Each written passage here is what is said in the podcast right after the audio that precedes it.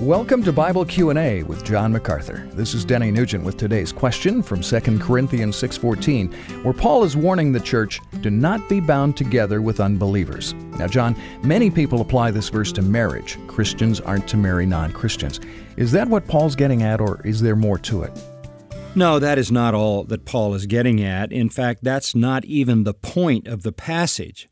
If you want a text that talks about marrying a non-believer, you would go to 1 Corinthians chapter 7, where the clear instruction of the apostle Paul is marry only in the Lord. That's specific. That's inescapable.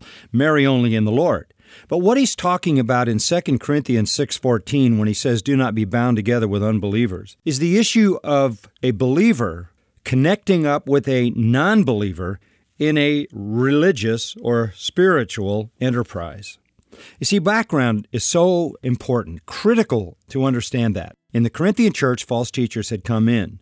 Uh, they were effective. The people had lined up with these false teachers. Paul is saying you cannot do that. Christ cannot have accord with Satan. Darkness cannot coexist with light. You don't accomplish divine ends through linking up with non believers. This has tremendous implications. The church is a separated people, separated from the world. We do not ally ourselves with the world, with the culture, with the attractions of the culture to accomplish divine purposes. He's calling for separation from the world in all matters of ministry and advancing the kingdom.